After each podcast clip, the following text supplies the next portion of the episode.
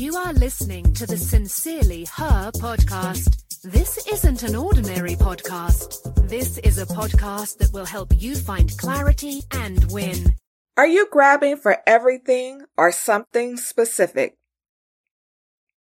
Hi, I am Tam. Today's note be selective. Do what you have to do to reach your dreams and goals. That includes being selective. Be selective with who you keep company. Be selective with what you do with your time. Be selective with the information you let in your subconscious. Be selective with your energy. Be selective with your words. Be selective with your choices. Be selective with your commitments. Be selective with your battles.